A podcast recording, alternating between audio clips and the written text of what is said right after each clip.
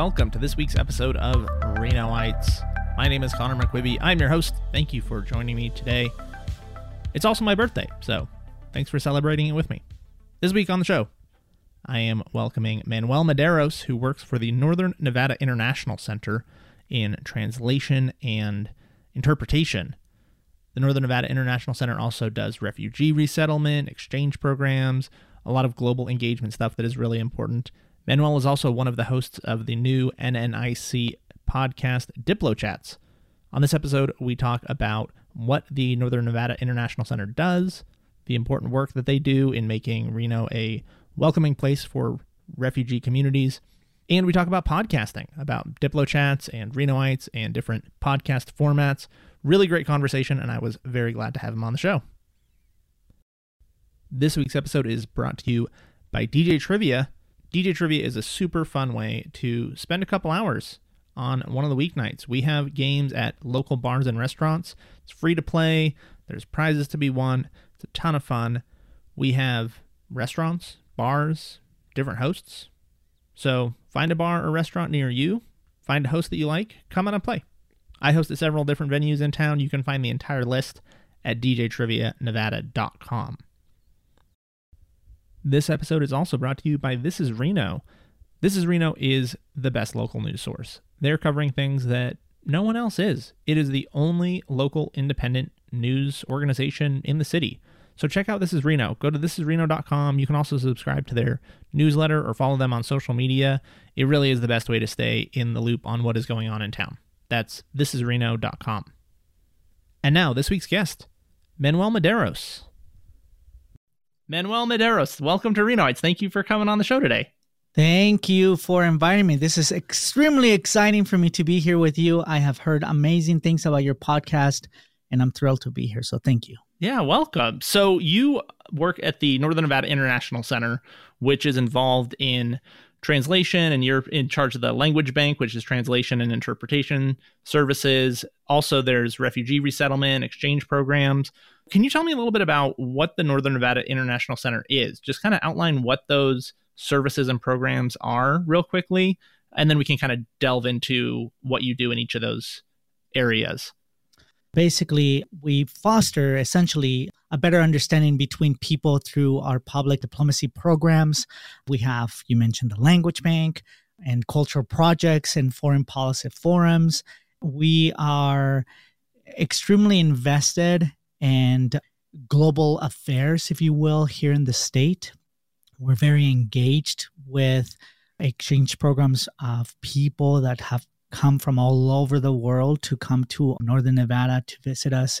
And they each focus on various specific projects or themes. And I can go a little more in detail later. But we are so fortunate to be a part of this community. We actually been in in place for over 20 years of being part of this great community of ours. And we essentially started there was a lot of gaps obviously in diversity here. Now through a great effort from many sectors diversity has actually exploded in the, in the most recent years. And we're benefiting all of us all of us as a community. We all benefit from immigrants uh, in, many many ways. Mm-hmm you said Northern Nevada International Center has been around for 20 or so years. I always associate you guys with the refugee resettlement stuff because I think that's some of the most visible work that you do or it gets reported on the most. But your focus there is the language bank and the translation uh, interpretation services. So let's start there. Can you tell me a little bit about what those services are, who you provide them for, uh, for people who are just not familiar with translation or interpretation in general? Can you talk about what that is and how you're involved in it? Yeah, so I want to answer that question, but uh, you know, our, our slogan, just really quickly for the Northern Nevada International Center, is leading Nevada's global engagement, and and that's essentially what we do is engage the public and everyone who's involved with us in many many ways, whether it's volunteering or interpreting for the language bank. Uh, but we want obviously everyone to be engaged. Anyway, to answer your question, so I am in charge. My my title is language access specialist and refugee youth program supervisor. And the language access uh, part of it is essentially my work with the language bank. And the language bank has actually been uh, about about 20 years now and we've been here in this community providing interpretation and translation services and how that works we have interpreting sort of systems or technology that we provide to our clients so we have interpretations via over the phone about 200 plus languages that we provide to our uh, clients we have about 15 plus languages in video remote technology including american sign language and we also provide translation services as well over 100 languages. And we provide trainings for interpreters so that they actually have a place uh, so that they can train and further their skills as an example maybe provide certification opportunities with our partners uh, throughout the state and we also are in a position to empower and educate professionals whether it's judges attorneys nurses or doctors in the importance of having and incorporating a professional interpreter. And that is vital because a lot of times people think that it's just a person that they found across the street or something and they become interpreters. No, these people have a lot of knowledge, linguistic knowledge, cultural knowledge. And they essentially, when I like to coin the term, they essentially become cultural brokers. And cultural brokers is those that are able to communicate to the professionals, also to the clients, and vice versa. And that's obviously something that we are constantly communicating about and educating people. Like, say, hey, you know, th- th- this is our chance. But we use interpreters with our refugee population as well. You know, our refugees benefit from having high quality interpreters that we provide, including the systems that we have in place. Mm-hmm.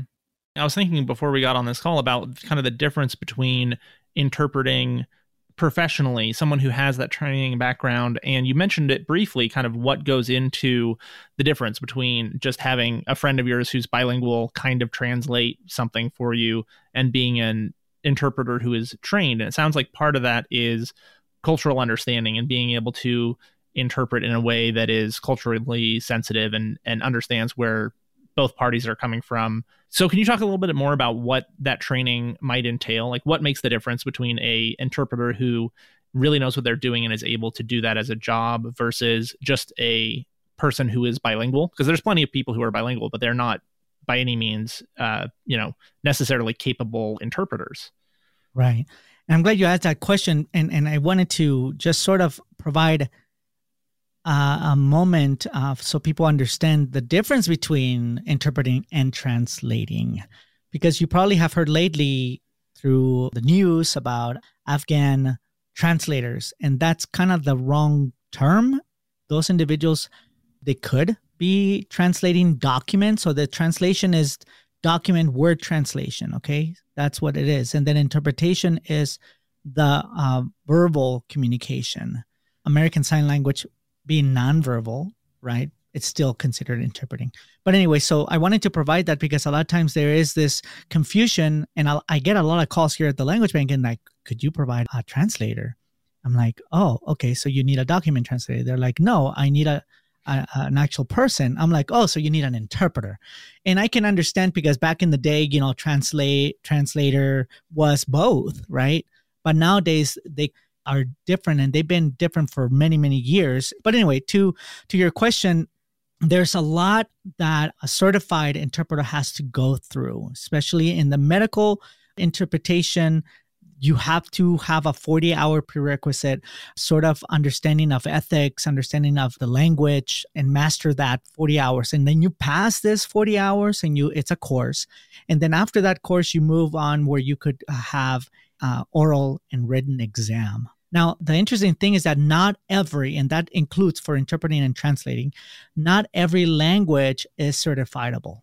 Okay, so when you hear the word certified, many languages do not have the certification in this country. And I can go on to tell you which ones are those, but it, it, it changes frequently because in the medical industry, they might have a few languages that are certifiable, but then in the court and legal profession, those languages or one or two of those languages that are in the medical certifiable are not in the court and legal. So it's kind of like people have to do their homework. There's two entities across the country that certify uh, medical interpreters, one being CCHI, another one is the American uh, Medical Board. That certifies also medical interpreters. So there's different kinds of certifications, and then when you take actually the 40 hour prerequisite that I mentioned, part of the uh, medical interpreting, when you take that 40 hour under the ACA American Care Act, you're actually a qualified interpreter, and actually legally you can actually uh, get hired as an interpreter between the time that you are qualified and between the time that you are actually certified, mm-hmm. which is a cool cool deal. Uh, and interpreters are it's an extremely important and well regarded profession. Institutions or even uh, places of business could have bilingual individuals. There's no harm to that. Um, but you know like would you would you uh, hire a friend that is uh, um, a doctor to fix your car? Yeah probably not. You know eh, right yeah probably not right? So you would do the same thing with an interpreter. So when when you're hiring an interpreter you're hiring them because they're obviously extremely qualified in, in, in, linguists and they're actually professionals and it's a profession it's a respected profession across this country and many parts of the world and they're very well regarded and they're important. I mean look what happened with all, uh, all this uh, sivs or uh, special immigrant visas that are being given to afghan interpreters. They're well regarded uh, across the military world because they're very important parts of the diplomacy of whatever's going on in that country and communication. They're vital mm-hmm. to that. And and many times what we see in the medical world, we see a lot of family members bringing in their kids or bringing in family members. I know that sounds innocent, but it's sort of a no-no. And the reason it's a no-no, pretend you have a 10-year-old and you are the patient and the doctor has to tell you that you have cancer right? So why would you put your kid? They already been through this drama, right, with the whole entire illness. Now you're exposing them to a different new environment where the doctor is telling you that she might pass away or he might pass away. And now the kid is put in a position where he has to communicate that. Mm.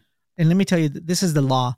If your place of business, and I'm talking about medical, is receiving federal funds through Medicaid, Medicare, you are obligated to provide an interpreter for your clients. You have to provide an interpreter. Now, many people don't do that. They can provide them in different methods, like the ones we talked about, whether it's over the phone, video remote, etc. So that can be done, but they have to provide that. If they're receiving federal funds, they have to provide an interpreter who's generally going into this field of interpretation and how are you finding those people? What is the what's that like here in reno first of all? And then also you mentioned technology and remote things like that. So i also have to wonder if a lot of this interpretation is being done via technology by phone by video chat whatever. How does northern nevada international center integrate those technologies into the work that you do in translation and interpretation let's touch on the the process on how we vet people to become interpreters. There's various factors that we take, and this is when I say we, I'm referring to the language bank. Other companies have different methods, different procedures, but we actually need to know uh, if they have had any type of experience interpreting, and if they have, how have they actually done that and interpreting? If they don't have it, are they bilingual? And are they bilingual because they came from that specific country? And that's a bonus. If they come from that specific country, then those individuals have a more advantage because they are able to obviously connect and they're well very well connected to their culture and that's vital to to the work and especially in communication so we make sure that those people and, and all of our interpreters by the way are from those specific countries. It's not like when you go to your Spanish class and you learn Spanish in school here, um, which is another point that a lot of times people don't understand and we want to advocate for schools universities etc to have a bilingual system a place where people do learn various languages but at the same time if those individuals who learn the language and they many of them do master it if they master that language uh, or get a minor in translation, let's say through the University of Nevada, Reno, or anywhere else, they have a place where that minor is going to be applied. And many places don't have a system or in their companies. It looks great on a resume when you come out of uh, a college or the university and it says a minor in translation. Wow, that looks good. But then when you go work, you're really not putting that in practice I mean, all that money and all those years kind of they're not wasted. It's just it's just not used or utilized as much as you would think it would. So we sort of are that resource. So when it comes to that, our interpreters are not college students, as an example. They're not for many reasons, just because they haven't had that uh, seasoned training, linguistic training, cultural training, understanding.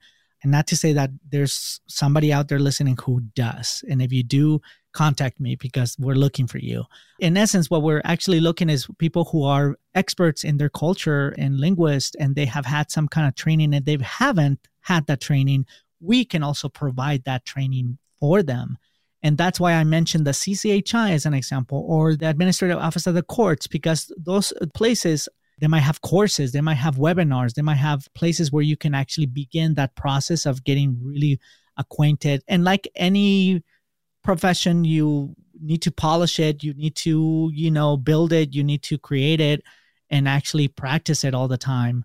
We've been fortunate to have very qualified, extremely qualified interpreters. And, and remember, I said qualified because many of our interpreters are not certified and not because they uh, are not or they can't is because the language itself might not be certifiable especially the languages like what we provide to our refugees which is swahili and we have uh, dari we also have arabic right arabic is becoming more a language that is being certifiable mm. or is certified, especially in the translation. If you work for the um, language bank, you're contracted. You're not a volunteer. You could be a volunteer for our families, and that's a sort of different sector. But to be an interpreter, you are essentially contracted and you get paid, which is good. Mm-hmm. But you have to have all those qualifications and have all the all these things in place. Mm-hmm. So on the technology stuff, I know that the ability of technology to connect people when they don't live in the same place is pretty valuable. And I would think if you're using technology for these translation or interpretation services already, is there also outreach to be able to find interpreters who don't live in northern nevada but are willing to you know remotely help. Is that part of the the program as well to include people that are not actually here physically in northern nevada? So one of the advantage uh, okay so we provide uh, like i mentioned earlier we provide interpretations through our video remote technology as well as our over the phone technology those are accessible on demand to our clients. So if they ever want to you know contact people in japan or something they can have a japanese interpreter on the phone. Also too if there's a specific need for a specific interpreter for a specific industry then we can go outside of that on demand technology and contract interpreters directly to your point whether it's remotely or over the phone we can do that as well remotely so if let's say you're an engineer and you have a very specific need for uh, engineering or, or that interpreter to have good understanding or knowledge in engineering terms then we can hire somebody specifically that is able to be contracted to be an interpreter. So they the client would contract us and then we would essentially contract the interpreter. Also, we get a lot of uh, requests that we would have to contract directly through like the courts. The courts have uh, very specific needs, not only for the, uh, the legal interpretations, but also they are looking for a specific language. We have a language right now that's been requested. Quiche is a language spoken in Guatemala and that's from uh, native uh, people in Guatemala. So we're providing that very specific language to one of the courts here in Nevada. So, as an example, or even Tagalog, we have a huge Filipino population throughout the state. But again, just because we have the population doesn't mean we have the qualified people to be interpreters, right? and many people uh, many of those uh, persons or it used to be i don't hear it as much but i know that uh, a lot of in person when you show up in person a lot of in person interpreters kind of feel there's a little threat or they feel threatened by video technology mm-hmm. Or over the phone just because they believe that their their services might not be used as much. I don't disagree with that, but I add that I add uh, more to that point because there's an advantage because those uh, people who are on the other side they're human beings. It's not like you hear a robot. Mm-hmm. so everyone has a place just like any industry whether you're working from home or not.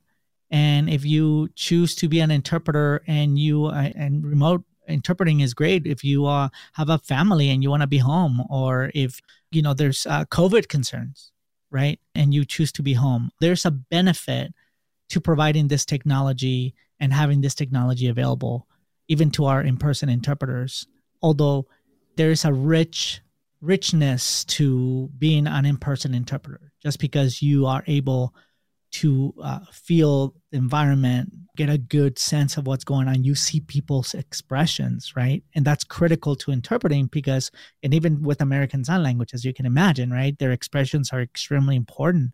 So with interpreting is sort of the same thing because you're feeling the energy from other people. You see their reaction. You see their so if they're, you know, doing something with their eyes or something, you kind of think, okay, maybe that person is confused, and you can ask for clarification as an interpreter. So anyway, so there's there's an definitely an advantage, and I'm not disregarding the concerns about being threatened by technology, but I think there is a little bit of both. But I think at the end of the day, uh, most interpreters that I know of do feel that technology provides a good advantage. It's a very important form to have still even even if in person is what we would uh, suggest for people to actually tap into. We want we want people to ask for in-person interpreters if available obviously. But for other languages we don't the advantage is having that technology. One of the biggest reasons why we wanted to incorporate technology as part of our services is because i personally got tired of not providing the service. You know, when we would get requests and say we need a Tagalog interpreter and I don't have a Tagalog in person interpreter, then I would have to call and say, sorry, we don't have it. And I would feel horrible. And the advantage of actually having uh, on demand, right, interpreter is that those people who are receiving the services, that's for me, that's the most important. So if those people who need those services or linguistic services there at the end of the day will not be without communication or or will not be without understanding what's at stake because that's that's kind of my concern i don't want to leave anybody without having questions about their well-being their health their family member their somebody might be in prison you know or or their case or trial you know i don't want anybody going without having the right tools to understand the process. And there's an advantage yet again for providing services on demand so people can actually tap an inter- interpreter as they need it. Mm-hmm. Yeah, I wanted to ask you also just about kind of multilingualism in general in America, because I know that there are areas with big multilingual populations or areas that have largely Spanish speaking only populations. So there's a lot of government documents that are in multiple languages. And I know on your most recent episode of the podcast that you guys are doing at the Northern Nevada International Center, Diplo Chats, that you had a guest talking about disaster preparedness and kind of what goes into making sure that information is available in the languages that are most common in any area, in addition to English. So, can you talk a little bit about the, I guess, government documentation or like public information being provided in multiple languages, not necessarily what you're doing at the International Center, but just more broadly around availability of documents and information in multiple languages where that's necessary? Right. And I think the key here, Connor, and I'm so glad you're asking because the key here is understanding uh, and providing information that people understand and also the communication portion. I think it's very important for you as the client, I mean, excuse me, the provider, whether it could be the DMV one day, or it could be someone else, but for you to know that you want people to really understand what they're getting into whether it's a legal document or or they're signing off on a house i don't know it could be multiple multiple things.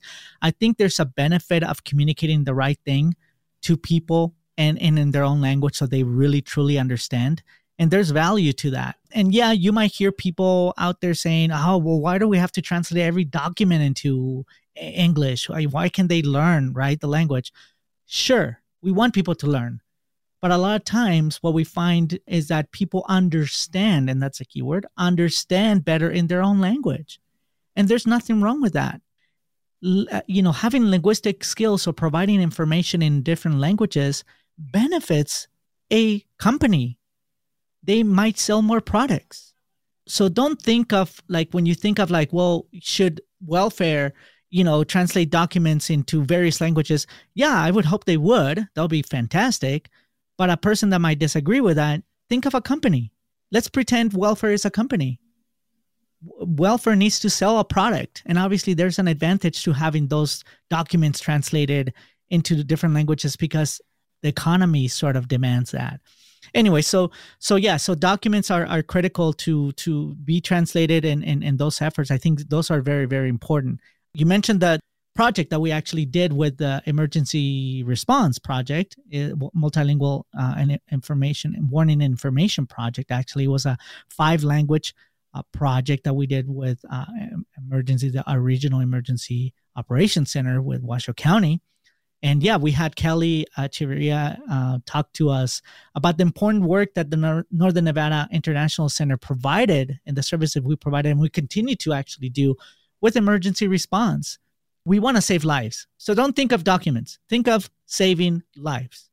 Don't think of, well, welfare should not translate that. No, think about the important work that welfare does, and we want people to have an understanding of what that is. So in this case, with uh, emergency response, we wanted to have the right communication or information what to do in case of a disaster. That's critical. We want to save lives. We want people to be protected. It doesn't matter where you come from, what places of if you don't speak English or you speak English or you speak a different language. No, it doesn't matter about that. We want to save lives, period. And many people I mentioned in the podcast and DiploChats, what we learned in this project that many people don't react to emergencies or alerts because they feel this country is already safe. And it makes sense because a lot of people move here for that reason. They want to feel safe. They want to feel uh, that they're needed, they're wanted, they're cared for. And so a lot of people do that. And so that's what we learned through this project. But we did a five language project and, and it was ex- extremely important to do this. It, it was very vital and we continued to work. We actually did the first Spanish alert system in the state and the country, actually. It's an award winning project. I was corrected by Kelly. She's like, Manuel, you have to say award winning project. And it was an award winning project. We actually won an award because of the significance and the importance it had. And one of the populations that at the very beginning wasn't considered and I advocated to be considered was American Sign Language. Uh, our deaf community are extremely vital to Nevada and to this country, and there there's a small population of them, but to me wasn't the numbers. Again, what is the key and the whole goal was to keep everyone safe. So if we're able to provide them information as well, when we, you you do the argument about they should learn English or the, or people should do no, it's like we need to take care of each other. That's the point. We provide our services because we want people to have an understanding and because we care about them. And that's the end of mm-hmm. everything else. You know, that's the important thing. Yeah. Some of the people that you're providing interpretation services for are refugees, which I imagine a lot of times those people don't speak English, but then sometimes refugees are English speakers or they have been interpreters before. They're they're coming with family members who may not speak English, but they do. Can you talk a little bit? We'll get into just a, a little bit about the refugee resettlement stuff, but can you talk a little bit about the translation element or the sorry, the interpretation element of refugee resettlement and what goes into that communication? And I'm glad you corrected yourself so you get bonus points. Yeah, I'm gonna I'm oh. gonna be doing that forever. Every time now, I think translation. Oh yeah, wait, interpretation. Oh yeah, yeah, got good, good, good. So we do provide interpreters to our refugees as well. Obviously, they do require very specialized languages like Swahili, Dari. I mentioned those earlier, Arabic, uh, Turkish, and those are uh, languages that are very important to the process of actually serving these populations. And so when they come here to the country after being literally perhaps in uh, camps for many, many years, and people think, and I know I'm touching a little bit of the refugee thing, but people think that, oh, they just get selected and come here. No, they have to wait years and years and years. And all those people get background checked by multiple, and when I say multiple, you're talking about over 10 agencies across the world uh, I think in uh, um, in our countries like three, four agencies that actually do a background check on them. So it's not like they're just selecting random people to come here. They have to wait many, many years. Many of them perhaps in their own country, or if they flee their country, then they are in camps uh, throughout the world. But anyway, so they they have to go through that process. But when they come here, our work begins when they land here, and we begin to provide resources for them, English lessons. English is important. Cultural orientation is important for them to understand how how the culture in this country, how things work. Like, how do I get my driver's license? You know, how do I get a bank account? You know, as an example, you know, if they want to get services through uh, social security, you know, all these things. You know, we have to have we have a 90 day window where when they land here, we have to provide those essential services right away. Mm-hmm. So within that period of time, they have to be uh, have a job, uh, have a place where they live, et cetera, et cetera. As an organization, we are responsible for those families up to five years. But the essential work within those 90 days have to happen. And those essential resources have to be provided to them immediately with it. So 90 days is not a lot of time. So we have to have ways to communicate with them as soon as they get here. So many of our case managers in our organization through our refugee resettlement program use our over the phone technology because the advantage of that is that they're remotely. So you can tap into them wherever you are at their home or in, in a provider's office, etc. So that's a, one of the advantages. We also have interpreters that are in person, and our interpreter refugee interpreters are amazing sometimes they don't want to get paid for a few things. And I'm like, no, my job is to pay you. And they're like, well, they just love the families and they have a connection with them because they perhaps themselves have gone through the system or have gone through the process. So they, they fully understand and those those individuals who are interpreters are vital to the communication that we provide to our uh, refugee families because whether it's an emergency one day or the next day they have an appointment with a doctor appointment or COVID concerns, you know, we need to have in place the right interpreters that can provide uh, essential information to our families right away. We also have many of them that are part like uh, we use like WhatsApp or we use other uh, means to communicate with their families and many of the things that get communicated with them are in their own language but the goal, and it's the coolest thing, is that, and I'm the refugee uh, youth program supervisor. Many of our youth, I mean, you should see when they come here, they don't know English at all, and then a year later, they're just speaking like they know the language so well, and they're saying, you know, words that you would hear just a normal teenager talk. Just so uh, amazing that transition and also that transformation, right? That they all go through and I'm including our adults uh, as well, where they learn English, and some of them are even learning other languages. One of our refugee uh, adults clients that came in and, and the other day, he's like, "Hola, cómo estás?" I'm like, "That's not Arabic." so he's speaking other languages, and it's so cool. And I'm like, "That's amazing!" And they learn they learn English, they learn the language. All of them, all of our families, all of our youth love this country. And they're here for the reasons that you would bring your family to this country for safety, for love, because it has opportunities. They can fulfill uh, their dreams here. And they're just so loving. And they actually provide back, whether they are creating a restaurant or they are have their own business or they're doing something within a company they enrich that company they enrich the community they in turn become huge assets for our economy, for our communities, and they're important. They become artists, they become doctors. I have one of our refugee youth who's going to school right now to become a doctor. And I asked him, why do you want want to do that? Because he wants to save lives.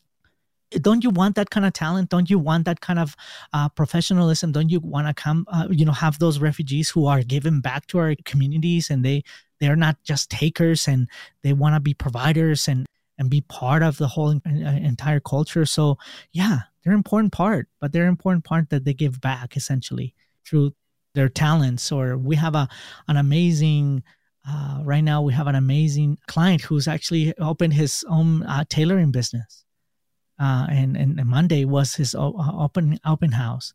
Again so businesses they provide to the economy and they provide to uh, critical services.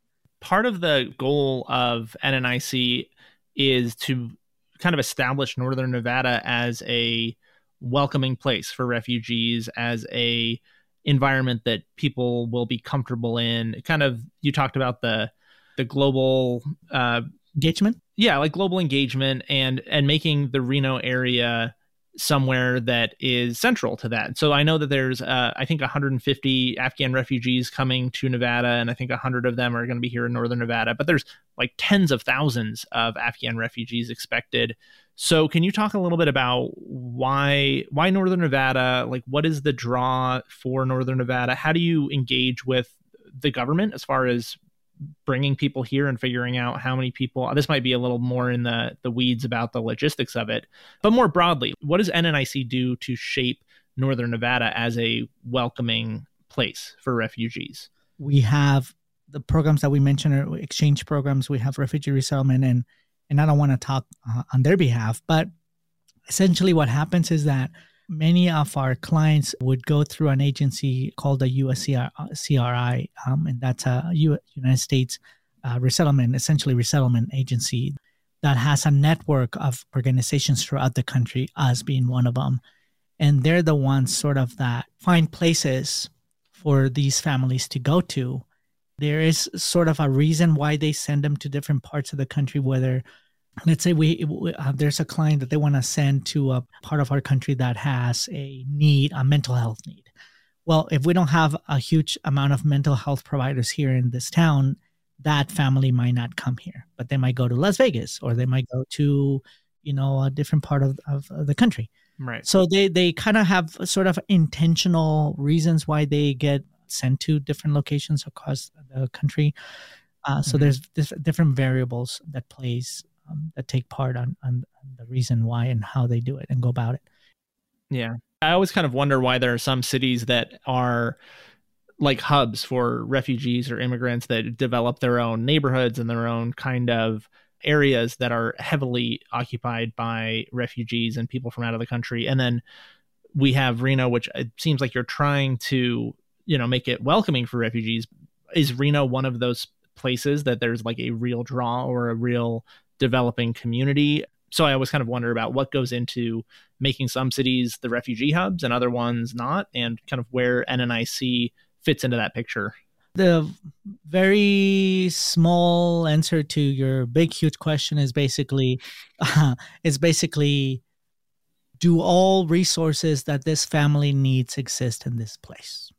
Right. We have a growing pocket of uh, our populations that we serve um, with our clients that have growing communities. And we're very, very excited about that. And I think it's beautiful. I mean, any of our families can choose to live wherever they want. Okay. So they don't have to live in those areas that you might have mentioned earlier, but they can choose where they want to go. If they want to stay in those areas, there's an advantage because there's a sense of community. Us as individuals, we do that ourselves too you know, we go to places where we feel safe. We go to places where we feel we belong or we feel good at. And that's kind of, in, um, in a way, sort of intentional, but it's a growing populations that are different pockets of Reno that have many of our refugees are resettled to, but but it's because many of them choose to live around each other and because they help each other out and they communicate with each other and they understand things together and they learn together. So I think there's a benefit of having them all be in sort of locations where they're by, by each other. And again, you know, many of them might might buy a house, and the house is located south south of Reno, and we celebrate that because now they're homeowners, and and that's pretty awesome. And you get really really happy when they start reaching different milestones. We have some that have graduated college. Some of our refugees graduated high school. You know, those are milestones that, you know, we all who've been in this country for such a long time, I I myself um, since 11 years old, you know, you kind of forget how to celebrate those things. Those are huge. You know, for a refugee mm-hmm. families to learn English or understand the system or understand something, that's a huge milestone. And and owning a house, I don't even own a house. I mean, one day I hope somebody celebrates for me, but those are milestones that you tend to celebrate. But we feel obviously we feel more leaning on celebrating them more just because of the fact that they have gone through so much trauma, so many crazy things in their life to get to this this place. And many of them, all of them actually love this country because they gone through so much and now they're in a very safe environment and they're able to to dream and have their kids dream and become something big. Mm-hmm. Let's talk a little bit about how you guys do outreach and communication stuff. So I know that you just started this podcast that you've done a couple episodes so far, Diplo Chats with a Z. Talk a little bit about what the podcast is. So, who are you trying to reach and what kind of information are you trying to get out there with it? And then after that, maybe we'll talk a little bit about just podcasting in general and like different formats and stuff. But yeah, tell me a little bit about the podcast and uh, what you're trying to do with it. Well, I'm definitely not trying to compete against your amazing podcast. Definitely. There's there's room for everybody. There is, there is, yeah. Now in podcast, there is. No, and I think one of the biggest reasons why we actually wanted to create Diplo Chats with a Z, like you mentioned, Diplo Chats with a Z, the reason why is because we wanted to sort of spotlight the work that the Northern Nevada International Center has done over many, many, many years. At the same time, we wanted to spotlight and also feature many of the people that collaborate with us. You know, we mentioned earlier the Regional Emergency Operations Center. They did a, a project with us back in 2016, and we wanted to acknowledge them as a very important collaborator to the work we do. And not to say that we might have new people that come through Diplo chats that wants to talk about other topics, not to say that. But yeah, in essence, is creating acceptance, understanding, creating uh, sort of like the diplomat mentality about understanding each other, speaking, listening to each other, which are traits that are really well forgotten a lot of times. And so we want to sort of have a, a place, and Diplochat is that place so we can bring people, we can bring diplomats, we can bring people that are able to talk about the important work and the impact that the Northern Nevada International has had uh, over many years and we have data and i said it in our second episode we have data that shows that um, our podcast is being listened to it across the world which is really cool. Um, mm-hmm. if your podcast gets listened in south america uh, we need uh, south american uh, listeners please. Por favor escuchen nuestro show. Uh, no please listen to us uh, because we, uh, we don't have people in south america yet that are listening. But in asia we get in europe africa uh, Japan actually in Germany came through Turk, uh, you know, in Turkey. Uh, so people are listening to us the, uh, the, whole world, and many people have some sort of connection with the Northern Nevada International Center because we have in exchanges. It's like uh, has gotten to a point where like 400, 500, even 600 people, individuals per year go through the organization some way in, in some kind of fashion and through exchange programs. And then obviously now a refugee population. And we want to also interview our refugees to kind of understand and learn their journey. So it encompasses uh, really our slogan for the podcast is your global engagement begins with a chat. So you're global because that's we want that slogan to really resonate because it is like to understand people, it begins with a chat. Let's have a conversation. Let's understand each other. Absolutely. Yeah, I I mean that's one of the things that I'm trying to do with this podcast too is just have a lot of conversation. It's one of my favorite things to do. Favorite ways of learning really is by just talking to people. I think that the the podcast format and that slogan of starting with a chat is a really great way of thinking about how to learn and how to become more engaged and just starting small with learning from actually communicating directly with people. For podcasting, I think it's always kind of interesting to share those conversations that are very often you know two way conversations but just introducing an audience to it basically so having the conversation where you get to learn and then making that available for right. people to listen and you know even if they're not directly engaging they can still feel like they're participating right. in the conversation it's something i really like about the podcast format so is that something that was driving the creation of the show is that ability to take the the benefits and the learnings from those conversations those chats and make them more broadly available. Yeah, and, and also to, to your point is is really to have people have an understanding and connection with a global audience and global topics. Mm-hmm. We want to provide a, a, little nuances where, where they're providing um, and understanding their journey too. You know, we want to understand our, the journey of our refugee population or somebody that we interview and, and the connection that they have with NNIC and how many years they've been partnering with us or collaborating with us you know as an example and there's more shows to come. So we're we're getting into the sort of weeds of of all this amazing work that the NNIC does in Nevada.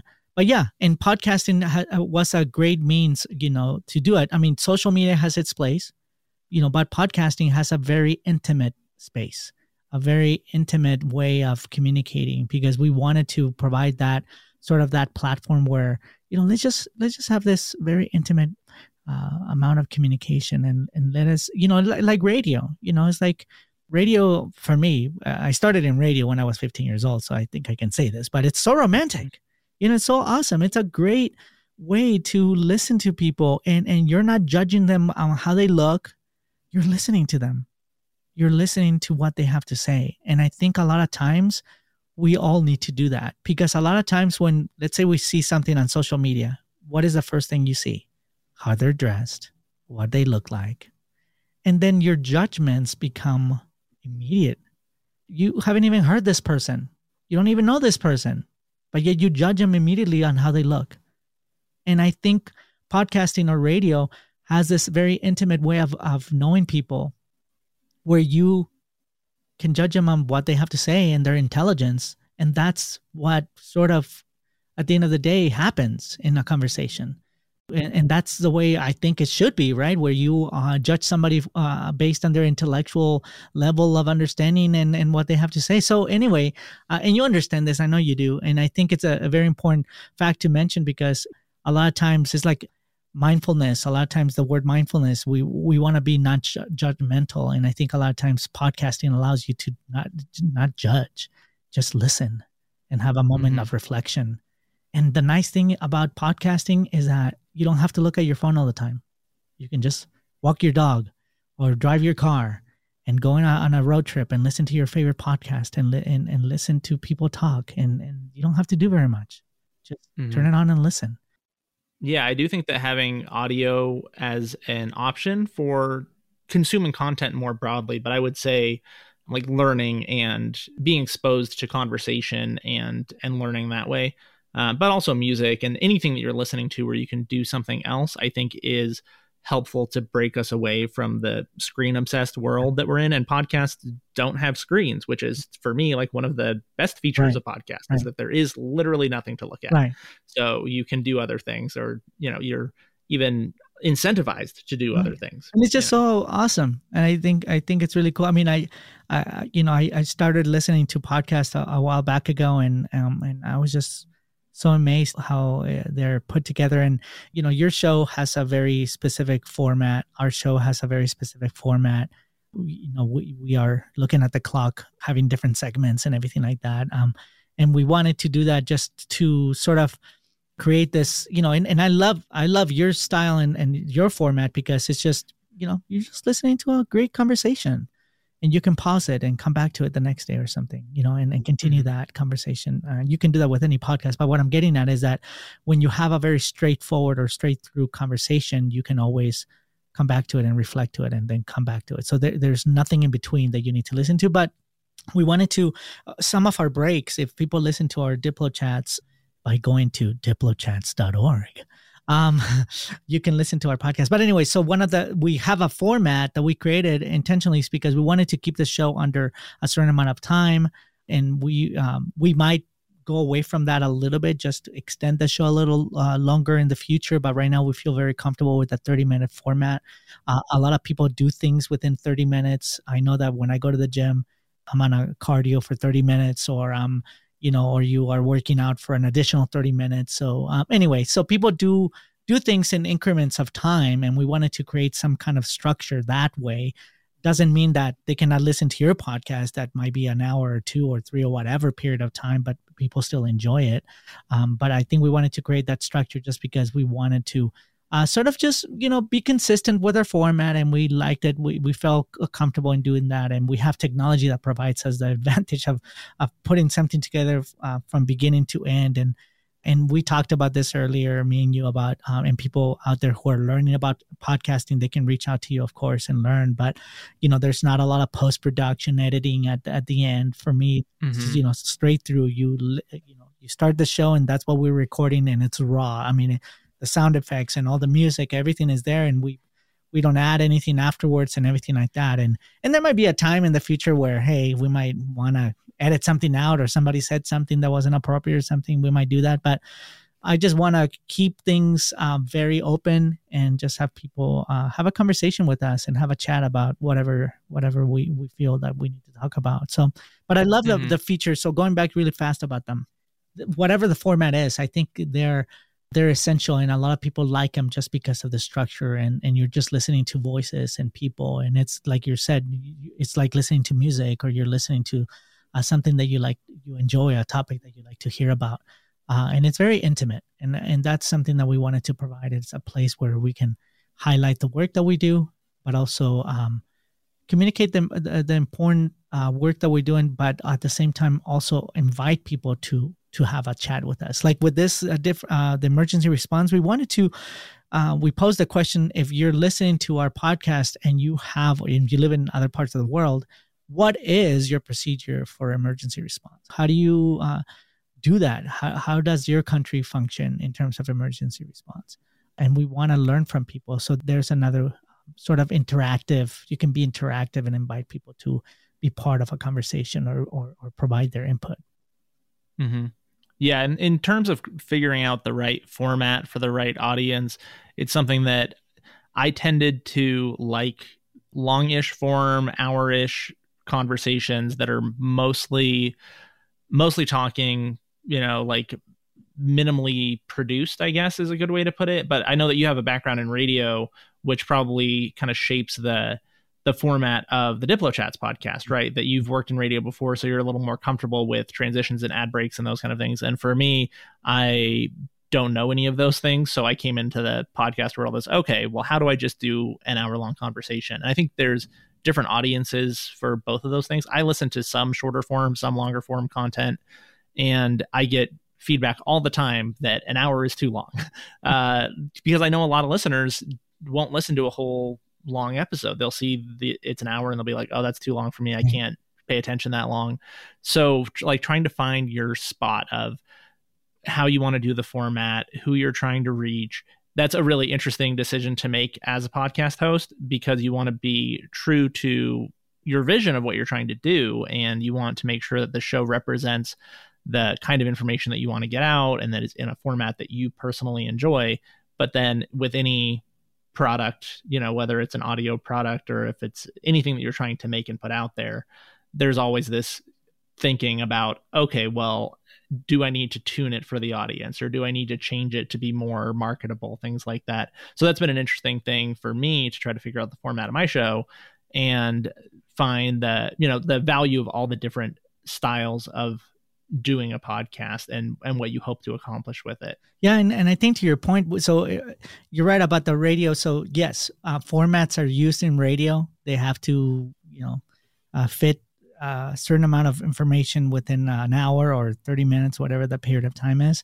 And so i have that sort of background in creating formats and, and sticking to formats. And i feel very comfortable with that format just because it just uh, when I see, you know, and we have this little diagram where we have, you know, there's a break coming, or we know um, our, you know, our conversation at the beginning is like two minutes, and then after that we go to a, you know, sort of um, public service announcement from our, organization in the program that we do.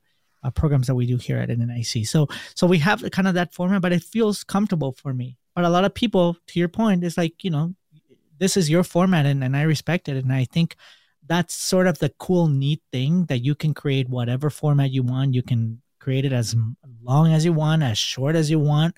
Uh, mm-hmm. And one time it might be 30 minutes, and the next time you might have an hour show, you know, depending on how cool and interesting the conversation is. With podcasting, you have that flexibility of letting the conversation lead the time, not the time lead the conversation.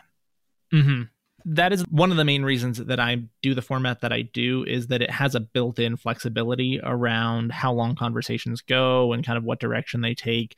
And I just as a person am like like hesitant around really strict structures and rules and timelines and deadlines and things like that. And then I think the the pressure of watching the clock, like I don't have a, a clock going that says I have an ad break in two minutes that I need to get to the flexibility that that gives me feels like it allows me to have more natural conversations. Not that you can't have natural conversations when you have time restrictions, but for someone like me who's just who gets anxiety around the clock ticking down, it's nice to be able to just throw the clock out and figure out the, you know, the editing and the formatting and stuff after the fact. Right. And I'm glad we're talking about this because it's providing a lot of people who are listening to your show uh, a different way of looking at it and different formats that they can create whatever feels comfortable to them. And I think our human uh, nature is just to have a conversation and just whenever that conversation ends, that's when it ends. You know, and I think mm. I, I, love that structure. Um, so you're not limited to like, oh my gosh, you know, uh, we have two segments. One of them is 11 minutes. The next one is 11 minutes. So we we're sort of like, hey, you know, so one of the things that I've done to sort of kind of go off to what you just said about just letting the the conversation lead the time is the whole fact that a lot of times I don't have questions that I follow. I just want the conversation to kind of structure those questions. Mm-hmm. You know, I love that part of it where, you know, yeah, the time uh, is ticking still, but even then, though, I, I just sort of go back and forth. It's like a dance, right? You go back and forth with this person to sort of have this dialogue with them, but I'm, I'm basing the questions based on what they're telling me and sharing with me. So a lot of times that makes people very comfortable. And that's another part too about podcasting, the fact that, you know, many people don't have to dress up uh, and look good. Right? right. Yeah, it's it's nice that I'm able to record my episodes literally sitting on my living room floor in my pajamas half the and time. I can see you doing that which is scary. No, I'm just kidding.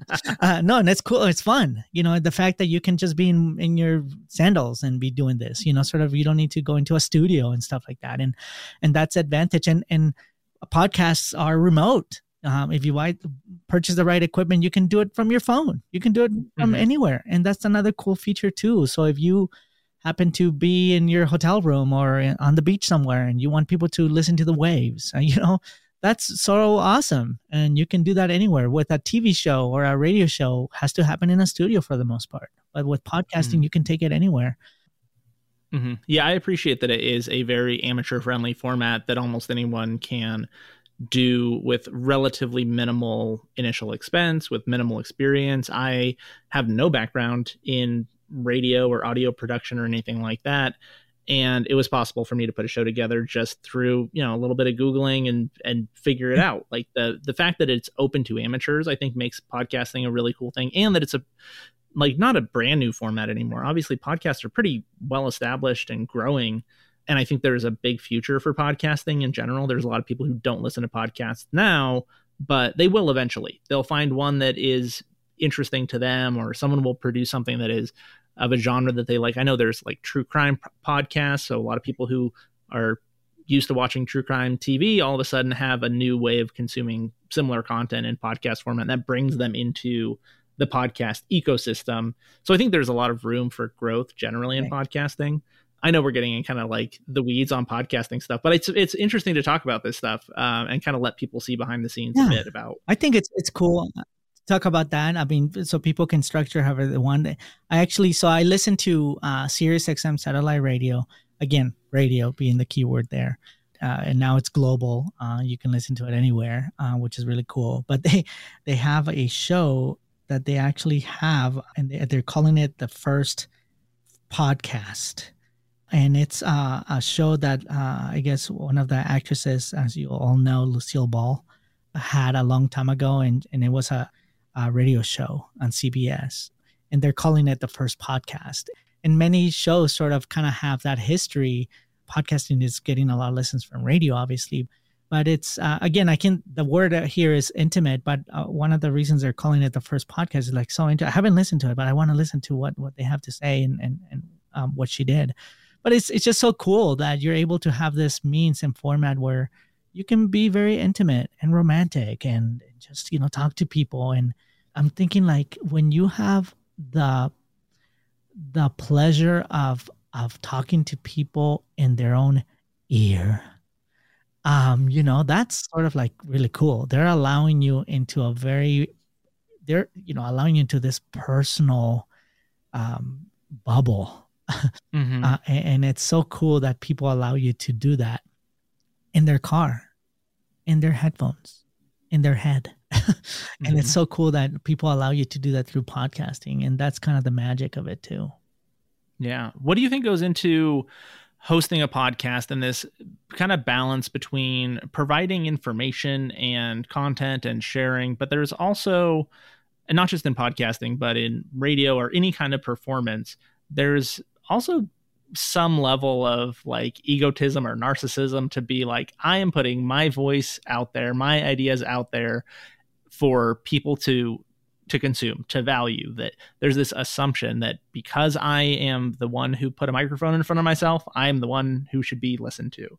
Is that something that you think about or consider? Like when you started the idea of launching a podcast for NNIC, is part of that that you feel like you're a particularly good messenger for the kind of things that you're trying to say because of the experience that you've had in radio. Kind of what goes into the personal decisions about deciding i am a person that should be listened to? Right. like i'm going to put my voice out there. Well, you know, th- and that's a cool, cool question you're asking because I have always thought, now it might not be entirely true, but um, I have always thought that the person that you're listening to should be sort of have a connection with the audience, be very personable, be dynamic. You know, through podcasting nowadays is like everyone fits in the mold. Be whatever and think whatever, and you have a place, uh, and you have followings uh, of people following you. So I think you know, it, it used to be where we could be a little picky. Obviously, for television or even radio, you sort of have to have that personality a little more um, that really people can listen to, and your voice might not be annoying or something to that degree. But uh, with podcasting, anybody anybody can can make it make it happen. Uh, and if people are interested in your topic or people are interested in what you have to say, I think you will have people listening to you. But you know, when you become a little cocky and you're like, oh, I want just people to listen to me because I have this message to say and I'm the expert. Well, not, I mean, I mean, I guess you could choose who the expert is. I mean, yeah, if they have certifications and stuff like that, you can get fancy, but but anybody can provide their opinion and anybody could provide their thoughts. And I think, you know, if you're uh, come from a place that I come from in terms of when I listen to somebody, I respect their opinion and, and respect their uh, you know thoughts and everything like that. And if you uh, come from that point of view and if you just stand back and just listen because i think no matter where you stand on things politically religiously whatever the case might be linguistically you can still learn from each other. And you can still learn um, you know different different things. And i think um, if you're a person like myself who likes to learn about people and likes to learn about what makes people take or think differently or think about this specific thing then then there's a place for you in podcasting uh, and you can mm-hmm. you can get listened to yeah no what i try to do i don't consider myself like a a personality necessarily right so i really do lean on the guests on my show as being the real draw for every episode mm-hmm. i try to position myself as someone who is curious and asks good questions and wants to learn from my guests but i'm not particularly super funny or like overly dynamic and there's a, a certain kind of radio voice that you hear a lot. And i mean i turn it on when i'm hosting trivia. I think a little more like radio voice comes out. Mm-hmm. but i think that the selection of guests is one of the things that i try to look to to compensate for maybe not having the most like radio personality or coming across and the traditional radio friendly way is if my guests are doing you know most of the work there and providing most of the content that seems to be a good balance that I'm hoping is good for listeners. You know, that no one, no one, no one wants to listen to me for an entire hour. I don't want to be like the the star of the show. You know, letting my guest kind of be the real draw episode after episode, and kind of positioning myself as just the person who's facilitating that seems to be something that really works for me. So again, yeah, there's even room for people who are not traditional personalities, fun personalities, bubbly people, whatever. There's still room for them to engage in, I think, really dynamic and engaging conversations on a podcast format. So that's kind of where I'm trying to position myself. Yeah. Well, you know, I don't have a radio voice either. You know, I mean, listen to my voice. It's not like, oh, he belongs in radio. no, it's like, uh, you know, it's, and you just, you are your person and, and you allow others to get to know you. And essentially, you know, what, what really happens when people begin to listen to your show and trust your show and and you have very dynamic people. Like you said you don't have to be dynamic yourself but the, your guests might be dynamic and you invite them.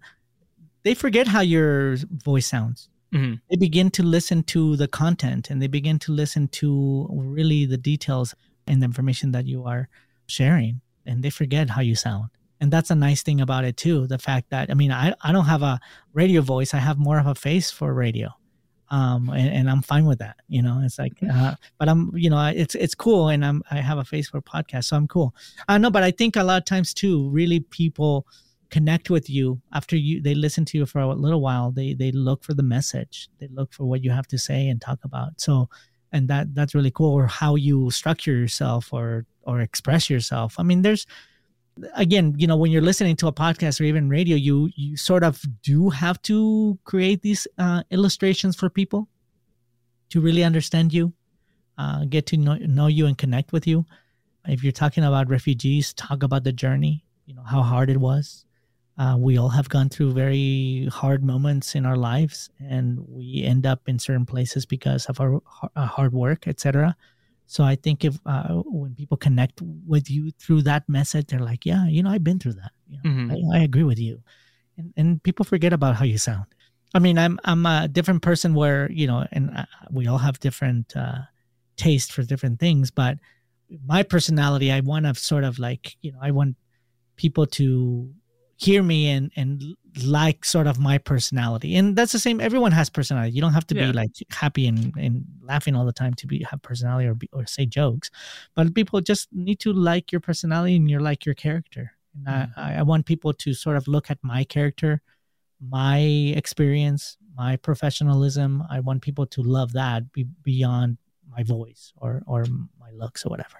Right how can people find out more about what's going on? Obviously, they should listen to Diplo Chats. That's on all the. Is it on all the podcast platforms? Yes. Excellent. But how else can people stay in the loop on what's going on with NNIC? I know you said there's a gala fundraiser thing coming up, and just generally, if people want to know more, what can they do? How can they be involved? Yeah, sure. So our website is NNIC, and as a Nancy, and as a Nancy, IC.org and they can go through. We're part of the university, uh, affiliated, excuse me, of the University of Nevada, Reno. They can also uh, look us up at unr.edu backslash NNIC and learn from all our programs, fill out a translation or interpretation request form. They can learn about our refugee population. What the event that you're talking about is our global gala. It's October 15th. People can get tickets by going to our website as well. And uh, we do those sort of reaching out events to engage. Again, uh, the, the word engagement comes through loud and clear. Inclusivity, diversity. We want people to to have a sense and to also feel the diverse amount of of people that exist in our community. Uh, the, the amounts of languages that are spoken in our community, and just the efforts and love that all these refugees or immigrants have for this country and we celebrate that uh, having our global gala. So that's October 15th. It's coming up pretty soon. Uh, so if you're listening to this podcast, please go to our website and buy your tickets and be part and, and learn from other cultures and be present when other cultures are present. So it's going to be pretty cool. But yeah, in Diplo Chats, they can find information on our website or just diplochats with a z.org and people can listen to us. Uh, right now, we're still working on Pandora and still uh, working on uh, Google Podcast, but everywhere else, we're there. So it's pretty cool. And it's it's actually one thing that if you create your own podcast as you know is that you'll you'll find ways how to you know put your stuff and content out there you know and it's it's pretty cool uh, a cool process uh, to learn and, and be part of. And then when you start looking at your stats you're like oh my gosh i got listened to in um um Winnemucca. it's like wow it's a big deal like Winnemucca is a big you know it's very far uh so no it's it's cool um when you um begin to look at your stats and and, and learn wh- where people are listening or how they're listening or which, which things or devices they're listening and they're actually using to listen to you mm-hmm. Yeah it's definitely fun to learn um, how people are finding the show how people are listening and then getting feedback sometimes from listeners about what they like what they don't like those kind of things yeah. are always really valuable to me too so it's definitely been a fun process so far you know launching a podcast mm-hmm. and mm-hmm. Um, trying to connect with people in a different way it's a lot of fun so yeah, good luck on, on yours. It's a lot of uh, it's a lot of fun to launch a new project, and uh, I hope people will check it out. And also, you know, one thing that I would love to eventually get to talk to you about the word monetizing, which you know of, and, mm-hmm. and people, you know, how can you monetize? Uh, lucky for us, we are uh, supported by the city of Reno, and there was a there's a huge movement with the city of Reno in diversity and inclusion, and I think we fit that kind of uh, focus for them and so we were we were very blessed that they became supporters. And in the nonprofit world, just to let since Northern Nevada International Center is nonprofit 501c3, you coined the term supported by rather than uh, sponsored by. So there's ways that you can get supporters. Um, so that's a, a way essentially that you can monetize through your engagement with that um, you know the city of reno in this case or it could be you know another company that believes in your message or wants to be part of it and and mm-hmm. you know there's people that wait to prove their podcast that it works and and that's really cool for us we were just blessed to not have nothing but they yet believed in us and they knew our organization i think we had some credibility so they're like yeah, we trust them. You know, mm-hmm. they have they're credible already, so you know we're gonna trust their podcast as well. So, oh well, that's nice. If if there's anyone with deep pockets listening who wants to drop some money in my lap for doing Reno yeah. Uh, hit me up, Connor at Renoites.com. Yeah. Feel free to send me a check. There you go. Yeah, well, just you know whatever, whatever, or or, or I don't know if you ask for donations, and I know a lot of podcasts uh, get uh, money donated to them. Um, we have a like if you go to diplochats uh, with a z.org, uh, there's a little heart on the very right hand side. People can donate to you, um, and so uh, you you know this better than I do. But a lot of people can monetize it, and so monetization is just I mean like oh my gosh I have to work really hard to get a sponsorship. No, you can just you know monetize in different forms uh, uh, in ways. How long have you been doing this, by the way? Um, I think this is episode thirty, maybe so oh a little bit over a little bit over six months. Okay, they see that's cool.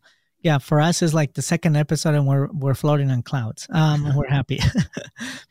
this is what it's all about. It's like finding a place where we feel needed, wanted, heard, and if this is a format that works for you, then go for it. Awesome. Well, thank you so much for coming on the show. I really appreciate you taking the time to tell me a little bit about NNIC because I was familiar with you guys a little bit, but did not know all the things that you do. So thanks for coming on. And I'm glad that we got to talk about podcasting a bit too, just because I could talk about podcasts all day. I think it's such an interesting topic and it's great to talk to someone who's launching a new podcast and kind of compare and contrast and learn about the importance of the format and stuff. It's really great to be able to have those bits of conversation too. So thanks for taking the time. Yeah, I, I, you're welcome. I want to test this sound effect and see if it comes through. Can I test it? Sure. I love you. Aww. we love you, Connor. Oh, thank, thank, you. you so yeah, thank you so much for coming on the show. It was really great. I appreciate it. Thank you, Connor. Thank you. Thank you for everyone listening. Uh, and please uh, join us at nnic.org to learn more. So thank you for your show. And I'm so thankful you invited me. So I feel blessed listeners, thank you as always for checking out this week's episode of Renoites. And thank you very much, Manuel, for coming on the show. It was really fun to talk about podcasting, especially. I'm obsessed, and being able to talk to someone who's also launching a new podcast was really fun.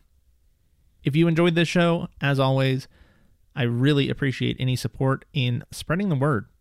This is a really fun project for me. I get to talk to a ton of amazing people, but one of the challenges with a new podcast is just letting people know about it. I try my hardest. I'm on social media a lot. If you know me in person, you know that I can't stop talking about this project. So, if you want to help me out and reach new people, talk about it too. Let your friends and family know, post about it on social media, spread the word. It really helps me out, and I definitely appreciate it. Also, if you want to leave me a review, Apple Podcasts, it really helps people find the show. That's all I got for you this week. See you next time.